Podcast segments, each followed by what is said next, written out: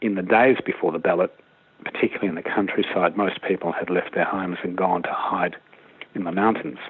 It was on the day of the ballot in the morning that people came down out of the mountains uh, in the darkness by candlelight through incredibly difficult conditions and queued up before dawn so that they were there to be able to cast their ballot.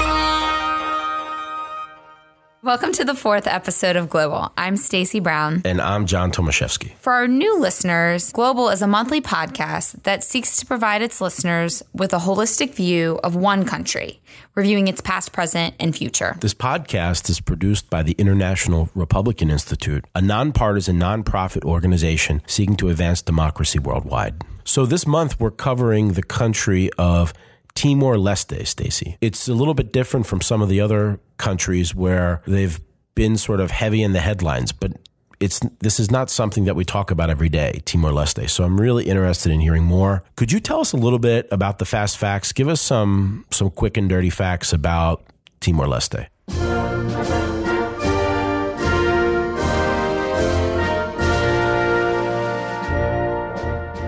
It's located in Southeast Asia on the island of Timor, which is shared with Indonesia. The population is roughly 1.2 million, which is good because the island is only 5,600 square miles, and that's roughly about the size of Connecticut to put it in a little bit perspective. Wow. Their two official languages are Portuguese and Tetum. 96% of the population considers themselves Roman Catholic. Oh, Stacy, peace be with you. And also with you, JT. Thank you. Timor Leste's political system is a unitary, semi presidential republic. That's a mouthful. It is, so I'm going to break it down. This means they have a president, a prime minister, Okay. and a unicameral legislature. The prime minister is the head of government, and the president exercises the functions of a head of state and of the executive branch. All right, listeners, if you're not taking notes, please do. That's that's a lot of information right there. So what else? Timor Leste is a young country with a young populace. Around 611,000 of its population is under the age of 18, or roughly about 51%. Wow. 51% of the population lives on less than $1.25 a day, and Timor Leste is ranked as a low income economy by the World Bank. Okay. The last fact I have for you is kind of a fun one.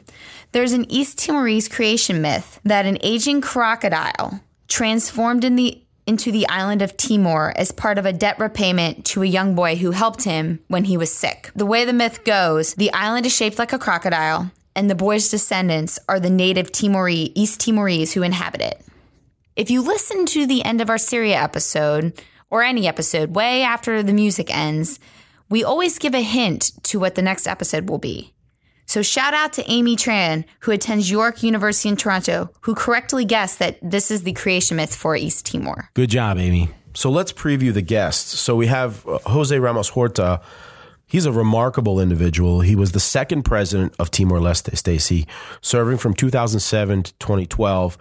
Um, he was the John Adams of Timor Leste, if you will. Survived being shot during an assassination attempt on his life and is the co-recipient of the 1996 Nobel Peace Prize for his advocacy for his country's independence. JT, do you want to hear a fun fact that Tell I me. discovered about Jose Ramos Horta? Go for it. There's actually a movie about Timor Leste named Balibo that was produced in 2009, and Oscar Isaac plays the role of Jose Ramos Horta. Wait, the Oscar Isaac, Poe Dameron from Star Wars? That's correct. Wow. You know, JT, when we interviewed him, I thought that he sounded a lot like a Southeast Asian Henry Kissinger. The, the characteristic of Nixon was that the people who were socially close to him, who were very few, had nothing to do with his work. And the people who worked with him had very little to do with his social life. Uh, oh, and for the record, I definitely mean that as a compliment. I'm sure you do. Another guest is Damien Kingsbury, an Australian academic and author of East Timor, The Price of Liberty. He has worked with election observation missions for almost all of Timor's elections since the end of the Indonesian occupation. Currently, he's a professor of international politics at Deakin University in Melbourne, Australia. Last but not least, Stacy is our colleague and astute senior advisor for Asia, Johanna Kao. Jo Kao has been with IRI since 2000 and opened IRI's office in Timor Leste in 2000. She's worked in almost every country in Asia and lives and currently works in Burma. So I can't wait to speak with her. Yeah, it sounds like we've got some great individuals up. Uh, so let's get started. Yeah, let's get started.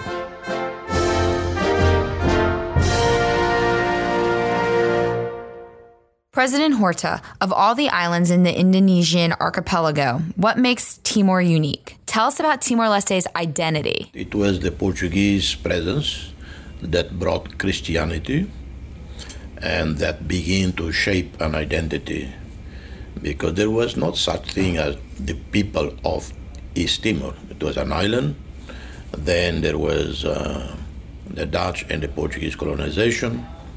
Uh, then uh, you have uh, tribes, uh, clans, uh, for hundreds of years, for thousands of years.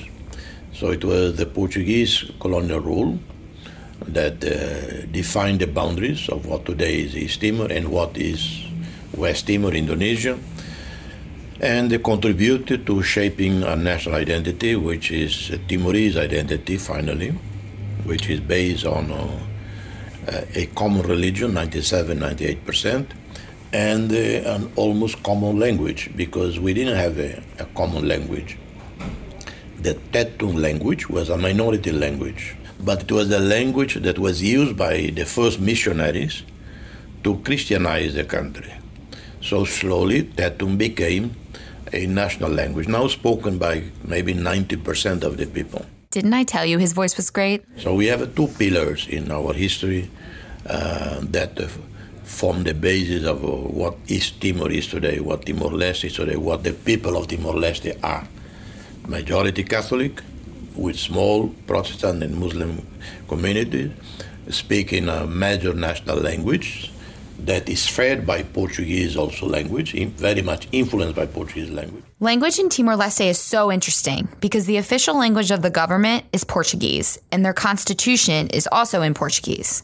But very few lawmakers in Timor Leste actually speak Portuguese. Mr. Kingsbury, could you give us a brief overview of Timor Leste's history prior to the restoration of their independence in 2002? About 400 years ago, Portuguese uh, explorers and traders came across the island and over the next couple of hundred years developed uh, significant trading relations, particularly in the area of sandalwood. About uh, 200 years ago, the Portuguese became more serious about their colonisation of the island, or um, the Dutch also moved into the western part of the island, and eventually the island was partitioned uh, in the middle of the 19th century.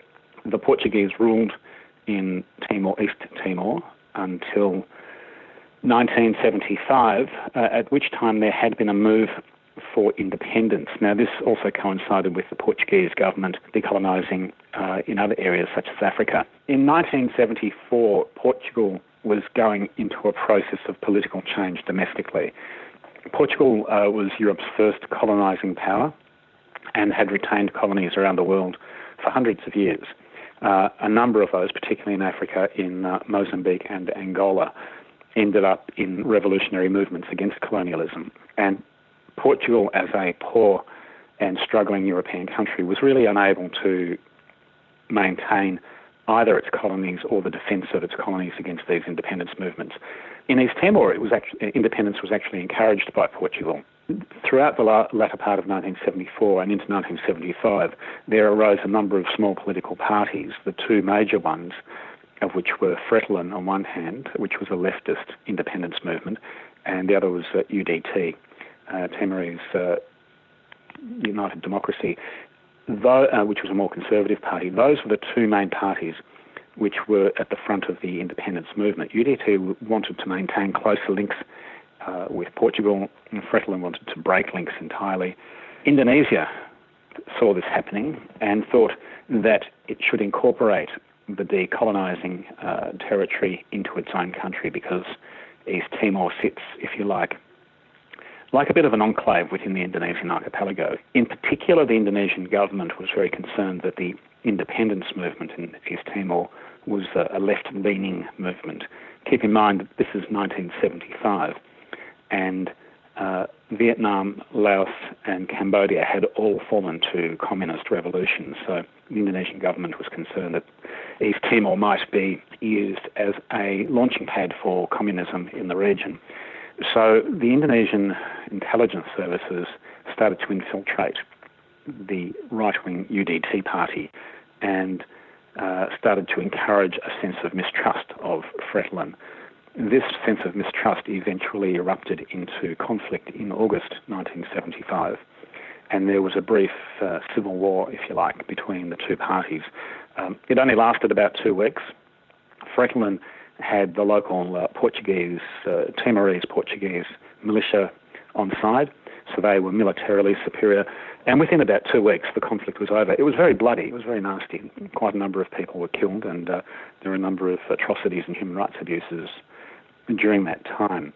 But within about two or three weeks, the whole process had more or less finished. Fretilin, as the victorious party, then went about setting up the basics of government, which it did. But as it was doing this in September and particularly October 1975, the Indonesian government realised that it was not going to be able to uh, win a political battle through its proxy UDT in East Timor, so it would mount a covert military operation across the border. Uh, that ran for about two and a half, three months, and it got to the point where Fretilin troops were fighting Indonesian uh, special forces and irregulars on the border, and the situation was mounting to the point where it was expected that there would be a full-scale invasion very, very soon. Ahead of this full-scale in- invasion, uh, the the young Fretilin-based East Timorese government unilaterally declared independence. Now, that independence was recognised by a handful of countries around the world, but not enough to save it. And within about a week, Indonesia formally launched its invasion of East Timor, ostensibly uh, on the grounds of trying to resolve an ex- existing conflict, but in reality to uh, absorb and incorporate the territory into the Indonesian state. So they launched an invasion. A consequence of that was about a quarter of the population were either killed or died from uh, starvation and disease over the next uh, 24 years. Uh, of a population of about 650,000, around 180,000 people are known to have died. Damien, what were some of the key events that led to the UN referendum in 1999? The UN uh, organised referendum in 1999, which led to East Timor's independence, came about as a consequence of a number of factors. Uh, Indonesia had claimed for many years that uh, that the resistance to its its occupation and rule in East Timor had gone away. That the East Timorese people were quite happy to be part of Indonesia, even though under international law it had not been recognised as part of Indonesia. That lie was exposed in 1991 when there was a large public protest in Dili, the capital of East Timor, at a place called the Santa Cruz Cemetery. Uh, a few days earlier, there'd been a small protest, and one of the protesters had been killed. So there was a funeral march planned to the Santa Cruz Cemetery on the edge of Dili, and thousands and thousands of people joined in, and this became quite a significant political march. The Indonesian military responded to this by surrounding the cemetery and firing on the protesters. Now, we don't know precisely how many people were killed in that massacre. Uh, but the estimates are perhaps somewhere between two and 400 people were, were murdered or were, were, were killed at that time. Uh, quite extraordinarily, there was a, an Australian journalist there that time with a camera, uh, a movie camera, who filmed the event. His name is Max Stahl, and he's somewhat of a legend in Timor Leste. And he filmed the shooting, the, the protesters being shot, the panic, the the attack, and he realised that getting the film out from the cemetery at that time was going to be impossible. So what he did was he buried it and actually went back some days later and the film was uh, eventually smuggled out of East Timor. When it was smuggled out, it went, to use the jargon these days, it went viral. It was broadcast around the world.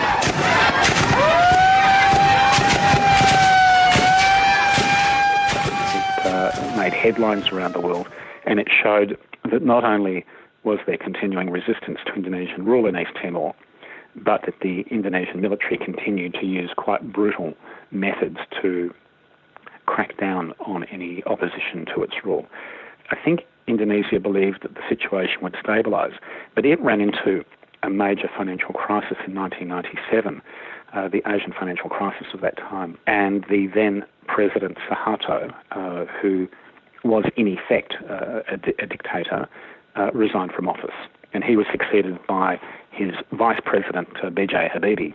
Uh, B.J. Habibie was very much a technocrat. He didn't care much for politics. He didn't understand why Indonesia uh, was in East Timor, why it maintained a military presence there, why it spent so much money there, and why it cost Indonesia so much diplomatically in, on the international uh, scene.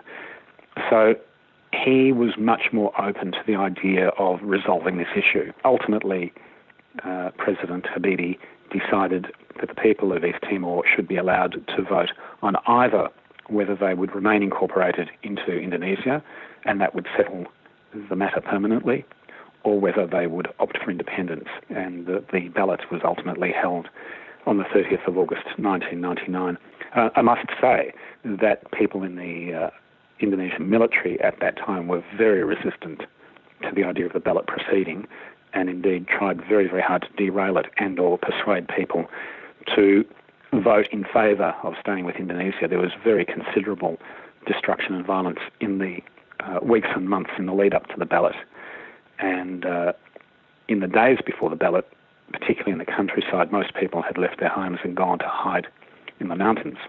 It was on the day of the ballot in the morning that people came down out of the mountains in the darkness by candlelight through incredibly difficult conditions and queued up before dawn so that they were there to be able to cast their ballot from 7 a.m. on the morning of the uh, 30th of August 1999. And the ballot ultimately showed, despite the intimidation, despite the violence, despite uh, false voters being trucked in from across the, the border, uh, it showed that 78.5% of the people of East Timor wanted independence, and that decision was fairly overwhelming and compelling. As a consequence of that, Indonesian militia, which were a proxy for the military, and a number of the military went on a rampage, and as I mentioned earlier, destroyed more than three quarters of the infrastructure of the country, burned houses, buildings, uh, everything that could keep the place going was, was wrecked, and, and as I say, murdered uh, around 3,000 people.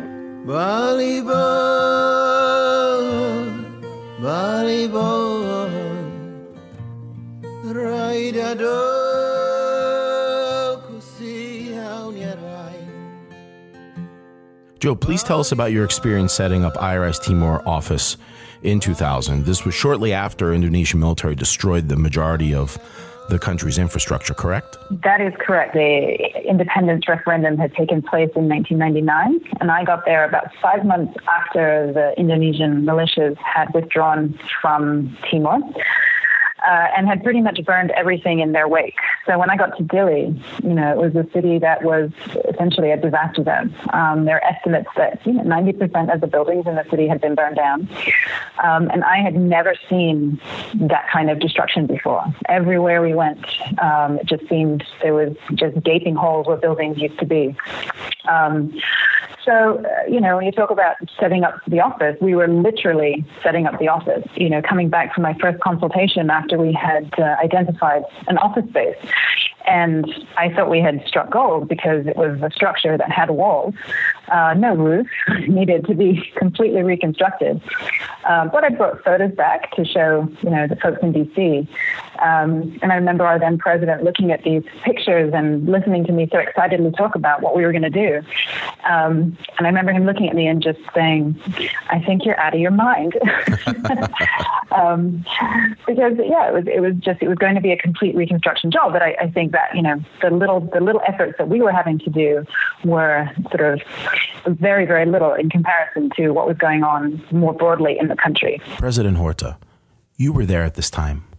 What are your memories of the reconciliation process? We fought a bitter war. Indonesia left the country uh, humiliated, embarrassed, because overall is a proud country. And the Timorese rejected Indonesia continuing uh, presence there. So it's normal that they would feel embarrassed, to say the least. But when we uh, extended a hand of friendship to them, they walk halfway back and embrace us. So I also pay tribute to uh, the statesmanship, the maturity of the Indonesians. They show some, uh, as the French would say, hauteur, highness, you know, you say higher, higher attitude, higher personality, by not allowing themselves to be vindictive, to be bitter by the humiliation of uh, being uh, invited to leave Timor Leste. No, they turn back to us, embrace, and have been since great friends, exemplary relationship. Damien, how were the two countries able to overcome this bitterness so quickly? You don't really see that anywhere else in the world. Look, it's, it's very unusual to see uh, two countries with, with such a, a, difficult and bitter history reconciling so quickly. The, the simple reality is that Timor Leste has a population of about 1 million people, maybe a shade over 1 million people. Indonesia has a population uh, in excess of 250 million people. So uh, there's enormous uh, disproportion in size between the two. Indonesia really has a very significant capacity to destabilize East Timor should it choose to do so. So Indonesia also saw this as an opportunity to improve its own standing at the most senior level of government in both countries. There is a very strong public uh, commitment to reconciliation, and both countries have pursued that through a number of avenues. President Horta, did we did we get everything? And one virtue of the Timorese of our people is that they listen to the leadership and because the leadership articulate their own feelings, their own sentiments, they accepted uh, our uh, advice, our policy that no looking back at the past. We honor our victims, those who died, those who were tortured, we honor them, but we should not allow ourselves to be hostage of hatred, of anger because of our past experience. Joe, what was the change in mentality from the occupation to autonomy for the country? Um, it's just this incredible sense of optimism. Um, you know, I, I, have my notes from the very first assessment that I did in Timor in February of 2000.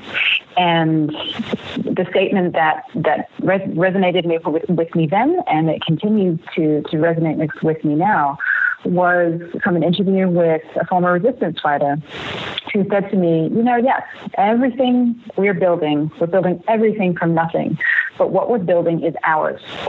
And that sentiment of the, the pride that people had of, of, every, of, of what they had achieved, you know, they had been able to, this tiny little nation of less than a, a million people, had resisted you know, 24 years of an incredibly brutal military occupation um, and had won out through the power of the vote um, and, and, years of, of, of, international advocacy. But but that pride of accomplishment and this this confidence and optimism that it gave people that they could indeed build something that was theirs and that was better um, left an impression on me that, that has never gone away. You know, 17 years later. Oh, oh, oh, ho ho how rai ho ho ho oh Timo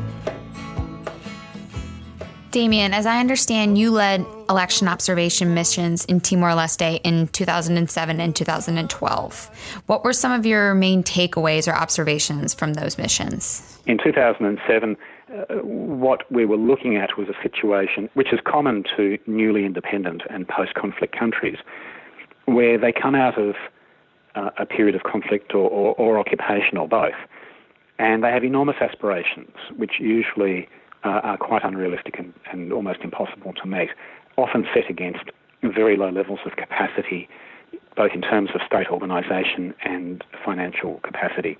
And that's exactly the situation in East Timor.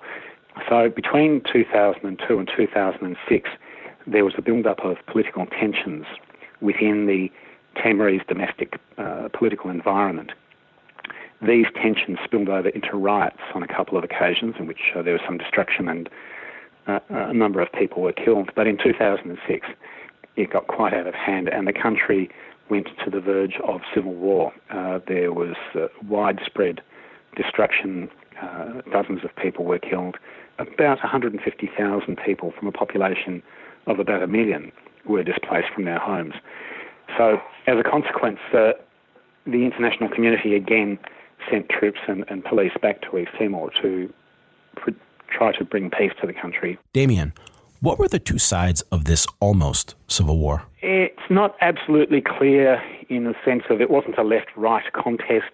Um, it, it, it, basically boiled down to events during the resistance where Xanana Gusmão, who was the leader of the resistance and who subsequently became president and later prime minister, uh, decided that if the resistance was be, to be successful, it could not be located within the Fretilin political party, that it must in, embrace all Timorese and all Timorese political parties. So, as the military leader of the resistance, he took Falintil, the guerrilla army, out of Fretilin, the political party. And there were many in Fretilin who were deeply resentful at that and who objected to it. In, indeed, at the time, there were some who regarded it as a betrayal.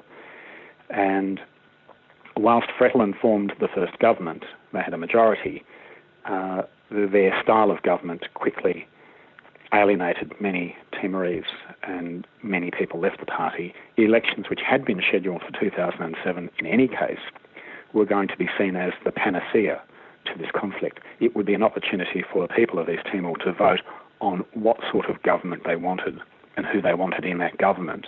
What were their choices walking into the ballot booth in 2007? The two major parties were Fretilin, which had continued all along, and Xanana Gusmão's new party, CNRT. Uh, that party was relatively popular immediately.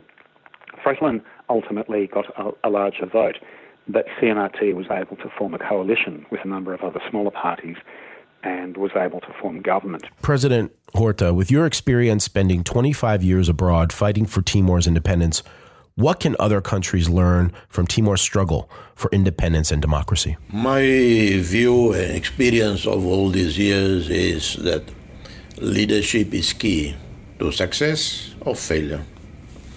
The tragedy in Syria has to do with leadership. Two sides, or the many sides of Syria within Syria, are the ones ultimately responsible for the tragedy. Uh, we would be responsible as we were responsible in the past when we had a crisis in 2006 that caused setback and loss of lives. Who is to blame? We blame outsiders because it's, often it's so convenient when you hear failed leaders always blame someone else. They are not able to look themselves in the mirror, even when they are alone, that no one is listening, and they cannot accept that, yes, I'm the one who failed. In 2006, our leader, leadership failed. Fortunately, we woke up, assisted by the international community, and within one year, without too much uh, loss of life, we managed to stop the bleeding of the sliding of the country into a civil war. President Horta, what was the most difficult decision you had to make as president of Timor Leste? I was elected in 2007 before that, I was prime minister. When the prime minister at that time was forced to resign because of political crisis, I was the only person that was consensual to take over as prime minister. That was the most difficult uh, period. My priorities at the time was to work with the United Nations and our international partners, friends, to stabilize the situation, to stop the violence and the unraveling of our fragile country we succeeded, and I don't say I succeeded, we succeeded. Succeeded because we were able to work together. I was able to reach out and bridge the divide in the Timorese community and bring everybody together, including the church, civil society. And we had elections as scheduled.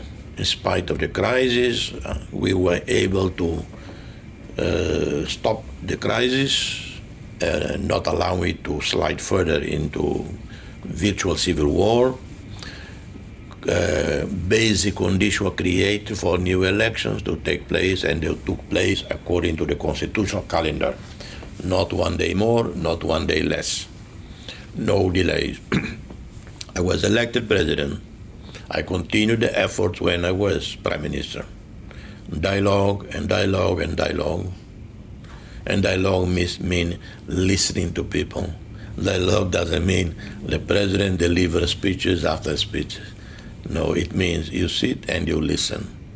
And I listen until I drop tired, sleepy, uh, exhausted. But I absorb the concerns of the people. I uh, and working with everybody. I was able to, by the time I left office, midnight at stroke of midnight, 19 May 2012, not one minute less, not one minute more, strictly according to the Constitution. I hand over a country very different from the one I received five years earlier. And uh, there were people in tears because they saw, they remember, because only five years earlier, what I was talking about. Uh, so I was, my conscience was at ease. But to achieve that, it was not the work of one person. And we all uh, delivered uh, peace back to our people. And I was most pleased when I left the ceremony. I went home. A huge, uh, heavy burden was off my shoulder.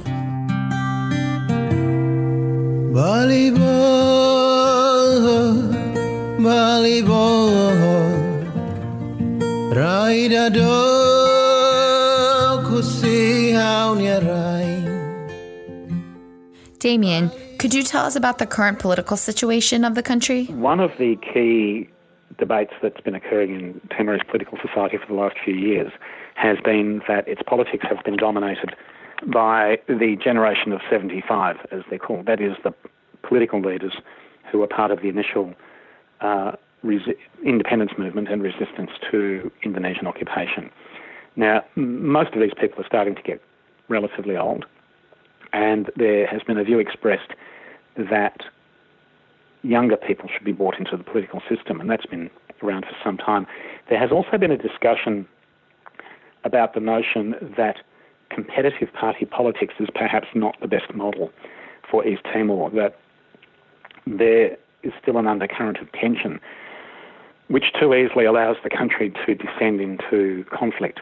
So, a couple of years ago, uh, Xanana Gusmao, as Prime Minister, voluntarily stepped down. Uh, after the 2012 election, uh, CNRT was again able to form a coalition and became the government. But a couple of years ago, Xanana Gusmao said, look, we are the government, but I think we need to reconsider how we structure ourselves and how we organise politics in the country. So what he did is he stepped down as Prime Minister, invited a Fretilin member, a member from the uh, opposition party, to become the new Prime Minister, and brought Fretilin into a coalition government. So you have in East Timor now what's referred to as a government of national unity. That was seen as a very important stabilising gesture and one which began the transition from the generation of 75 to the uh, so called younger generation or new generation of political leaders.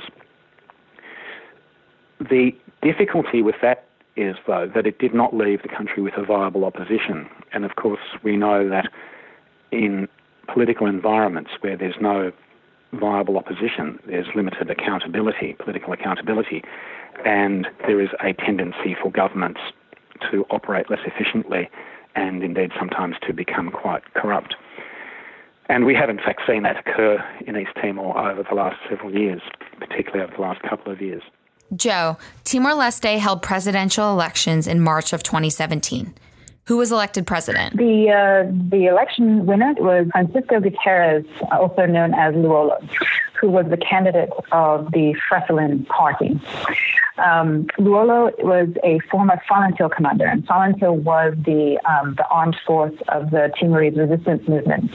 And so, throughout the entire 24 years of Indonesian occupation, Luolo was uh, a guerrilla leader, and so led the Falintil forces uh, from the mountains, from the jungles, um, right up until independence. He had he's been the president of Fretilin uh, since since independence. Um, he's also run twice previously for president in 2007 and 2012. So for him, third time lucky.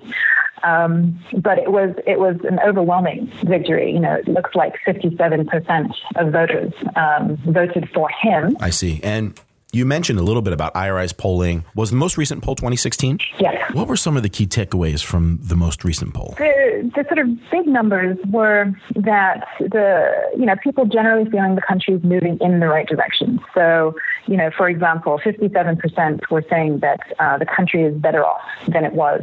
But again, reflecting the sense of optimism, 72% of respondents were saying that they believe that Timor, Timor that they'll be better off in the future. And so, you know, I, I see that as quite significant with knowing that there's an election. This is an election year. There was elections in front of them. There's there's a sense that there are opportunities to for people to have their voices heard, and they believe that this will contribute to improvements in the country. There was also sort of generally positive. Nearly 50% were saying that things are moving in the right direction. Now, that wasn't that was a dip from from the last poll, which which I believe was in 2013. Um, but when you when you dig a little deeper into that, when asked, you know, when we were asking people why did people feel things were not moving in the right direction, what was driving that sentiment was frustration about infrastructure, frustration about roads. Considering the, the literal geography of the place, it's a small country. It's half of an island, but it's very remote. You know, the, the rural areas are hard to access, very mountainous, um, really badly affected by, you know, if there's a rainstorm that sends a mudslide across the road, entire communities are cut off for weeks at a time. So, you know, the, these infrastructure questions are serious ones. I think really I can see why people connect that to future prosperity, you know, current well-being and future prosperity. Yeah, and I know there are some standard questions that IRI asks globally, one of which is democracy versus prosperity. Was that in that poll and and if so, how did how did the how did the people respond? Yeah, the, the, the sense in Timor, certainly that came from a poll, is you know nearly half of respondents are saying that democracy is more important um, than a prosperous economy. Um, and I, you know, I tie that back to the there's this very intimate knowledge that people have of how hard they have fought for the democracy they have. Um, it's one of the reasons that I believe that sort of optimism, even as Timor has gone through these ups and downs and faced, you know, various constitutional and, and political crises, um, that people remain essentially believing in this as a system because they know what they had to, what was sacrificed to get them where they are today, and I think they're not willing to to give that up quite so easily. President Horta, what are the greatest challenges and opportunities? for Timor Leste in the next 10 years? The next 10 years, we have uh, exceptional challenges. As uh, oil and gas revenues dwindle because of the collapse of the oil and gas price and the, the dry up of our existing oil field, we will struggle with resources to continue some of the ambitious uh, projects we have infrastructure development, education, health, etc. So that's at one level. We have to cut down public expenditure. There has been too much wasteful. There has been too much corruption, abuse by political elites, by leaders. We have to uh, refocus our attention, double our attention on rural development and poverty alleviation with intelligent, smart uh, policies that really create jobs for uh, the people. And at the same time, maintaining political stability, unity of the country, uh, foster a new generation of leaders with integrity.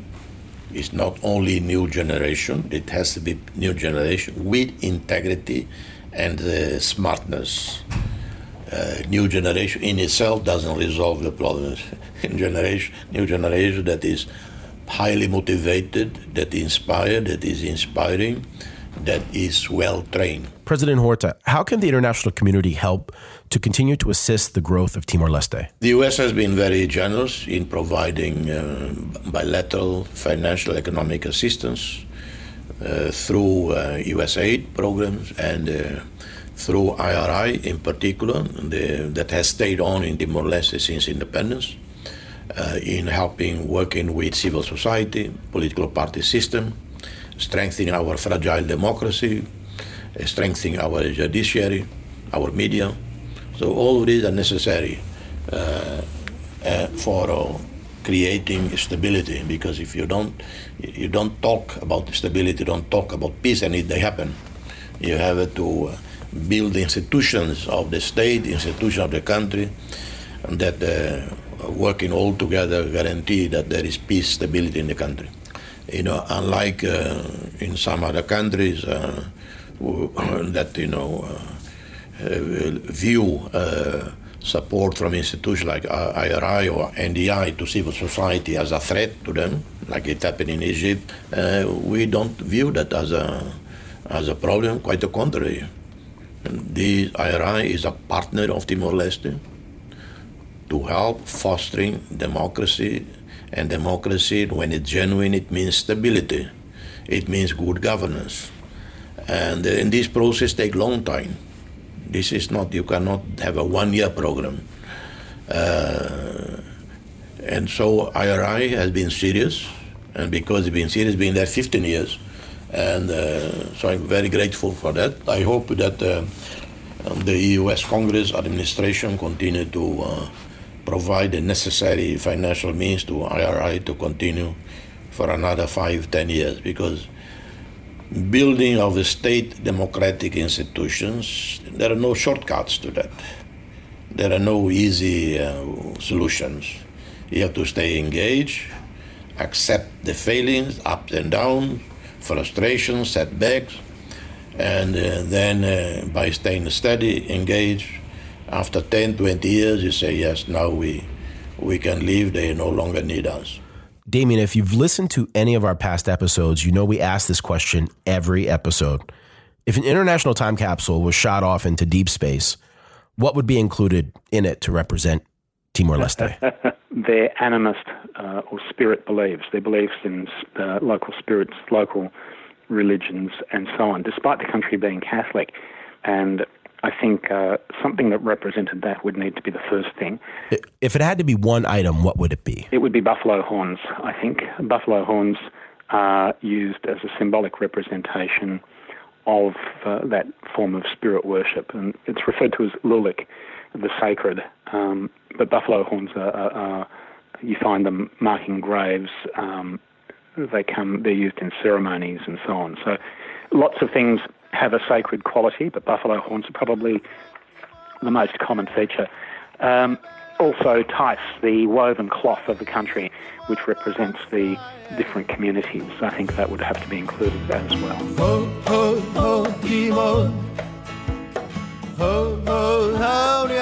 JT, so if the listeners need to only remember three things, what are they? Yeah, what are the big three takeaways? So, Stacy, you go first. I think one of the major takeaways from this episode is that the reconciliation between Indonesia and Timor Leste has benefited both countries the international community should really applaud them for this and, and learn from them. I agree. Another one is the significant youth bulge coming up in the country. The current crop of leadership are old revolutionaries the new the new crop is coming on board. The next generation of political leaders needs to fill this vacuum. And finally, while a consensus government sounds great in theory, we learn there are some fears and apprehensions about what could happen if there was a one party state. And you need a loyal opposition, which I think is also important. Exactly. That helps deter the fears of corruption or a non responsive, complacent government. Timor Leste could see itself on a slippery slope.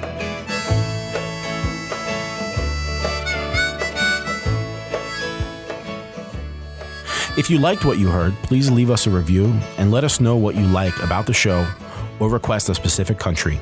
Amy Tran wanted to hear about a country in Southeast Asia, and we were happy to oblige. Big thank you to our guests Jose Ramos Horta, former president of Timor Leste and member of IRI's International Advisory Council, Damien Kingsbury of Deakin University, and IRI's own Johanna Kao. You can tweet at her or follow her on Twitter at Joanna oh,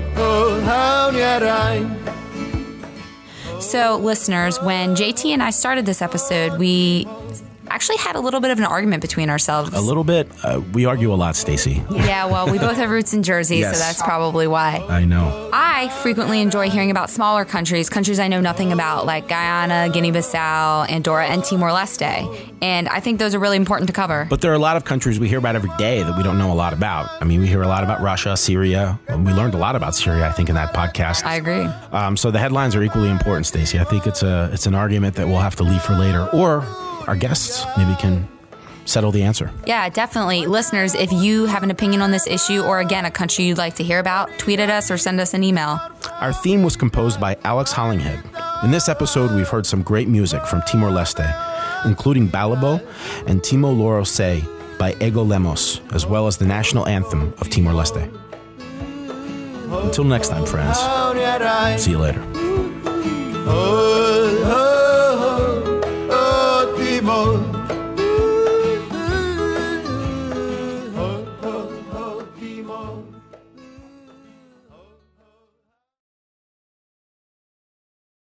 JT, would you like to give our listeners a hint as to the next episode? I guess I have to. Um, the first U.S. consulate in sub Saharan Africa was in this country. Good luck. Get it right, and we'll give you a shout out on our next show. See you later.